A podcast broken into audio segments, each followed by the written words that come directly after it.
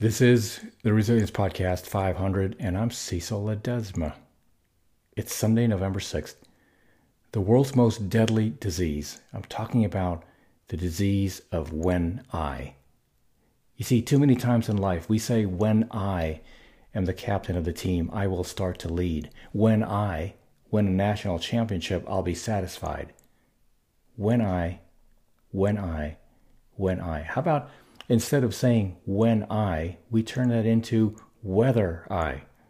Whether I become the captain of my team or not, I will practice developing my leadership skills. Whether I win a national championship or not as a coach, I will go all in on what I need to do to give myself the best chance for success. Whether I, you fill in the blanks. Because the disease of when I really is the enemy of happiness. If we say, I'll be happy when I graduate, I'll be happy when I get this promotion, I'll be happy when I lose 20 pounds, I'll be happy when I have the money that my parents never had.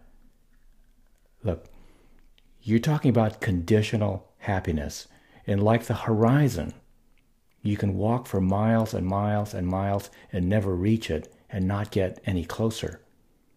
So let's stop eagerly anticipating some future event and passionately imagining something that we desire, looking forward to some when I happiness scenario.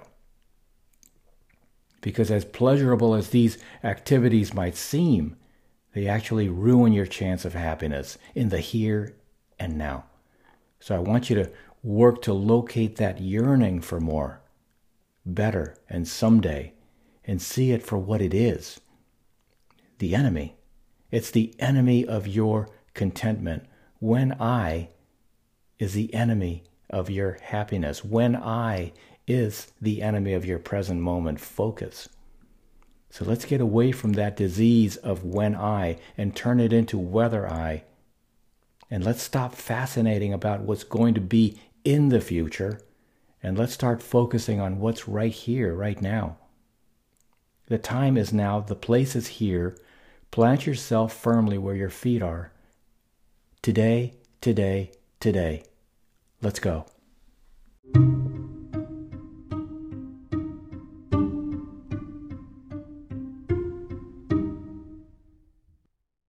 Hey, I'll see you next time, and thank you so much for tuning in. That about wraps it up. But before you jump off, two quick things actually, uh, three. One, I've always wanted to author the conversation on resilience and mental health because, as a very proud Navy father, these topics affect me personally.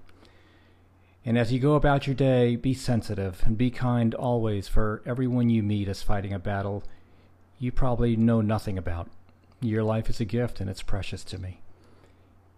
And thank you so much for being a part of this community. And I'm not quite sure how you landed on this podcast. It doesn't matter to me. The fact that we're all in this together and that we can have a conversation is amazing. I feel very honored to be in your ears right now and that you spend a portion of your morning, noon, or night with me. And whether this is the first podcast you've listened to or you've been a loyal listener, I just want to say thank you. And last, please, I would be honored if you checked out my website at cecilledesma.com. You can connect with me on LinkedIn. You can follow me on Twitter at Cecil Ledesma. Peace.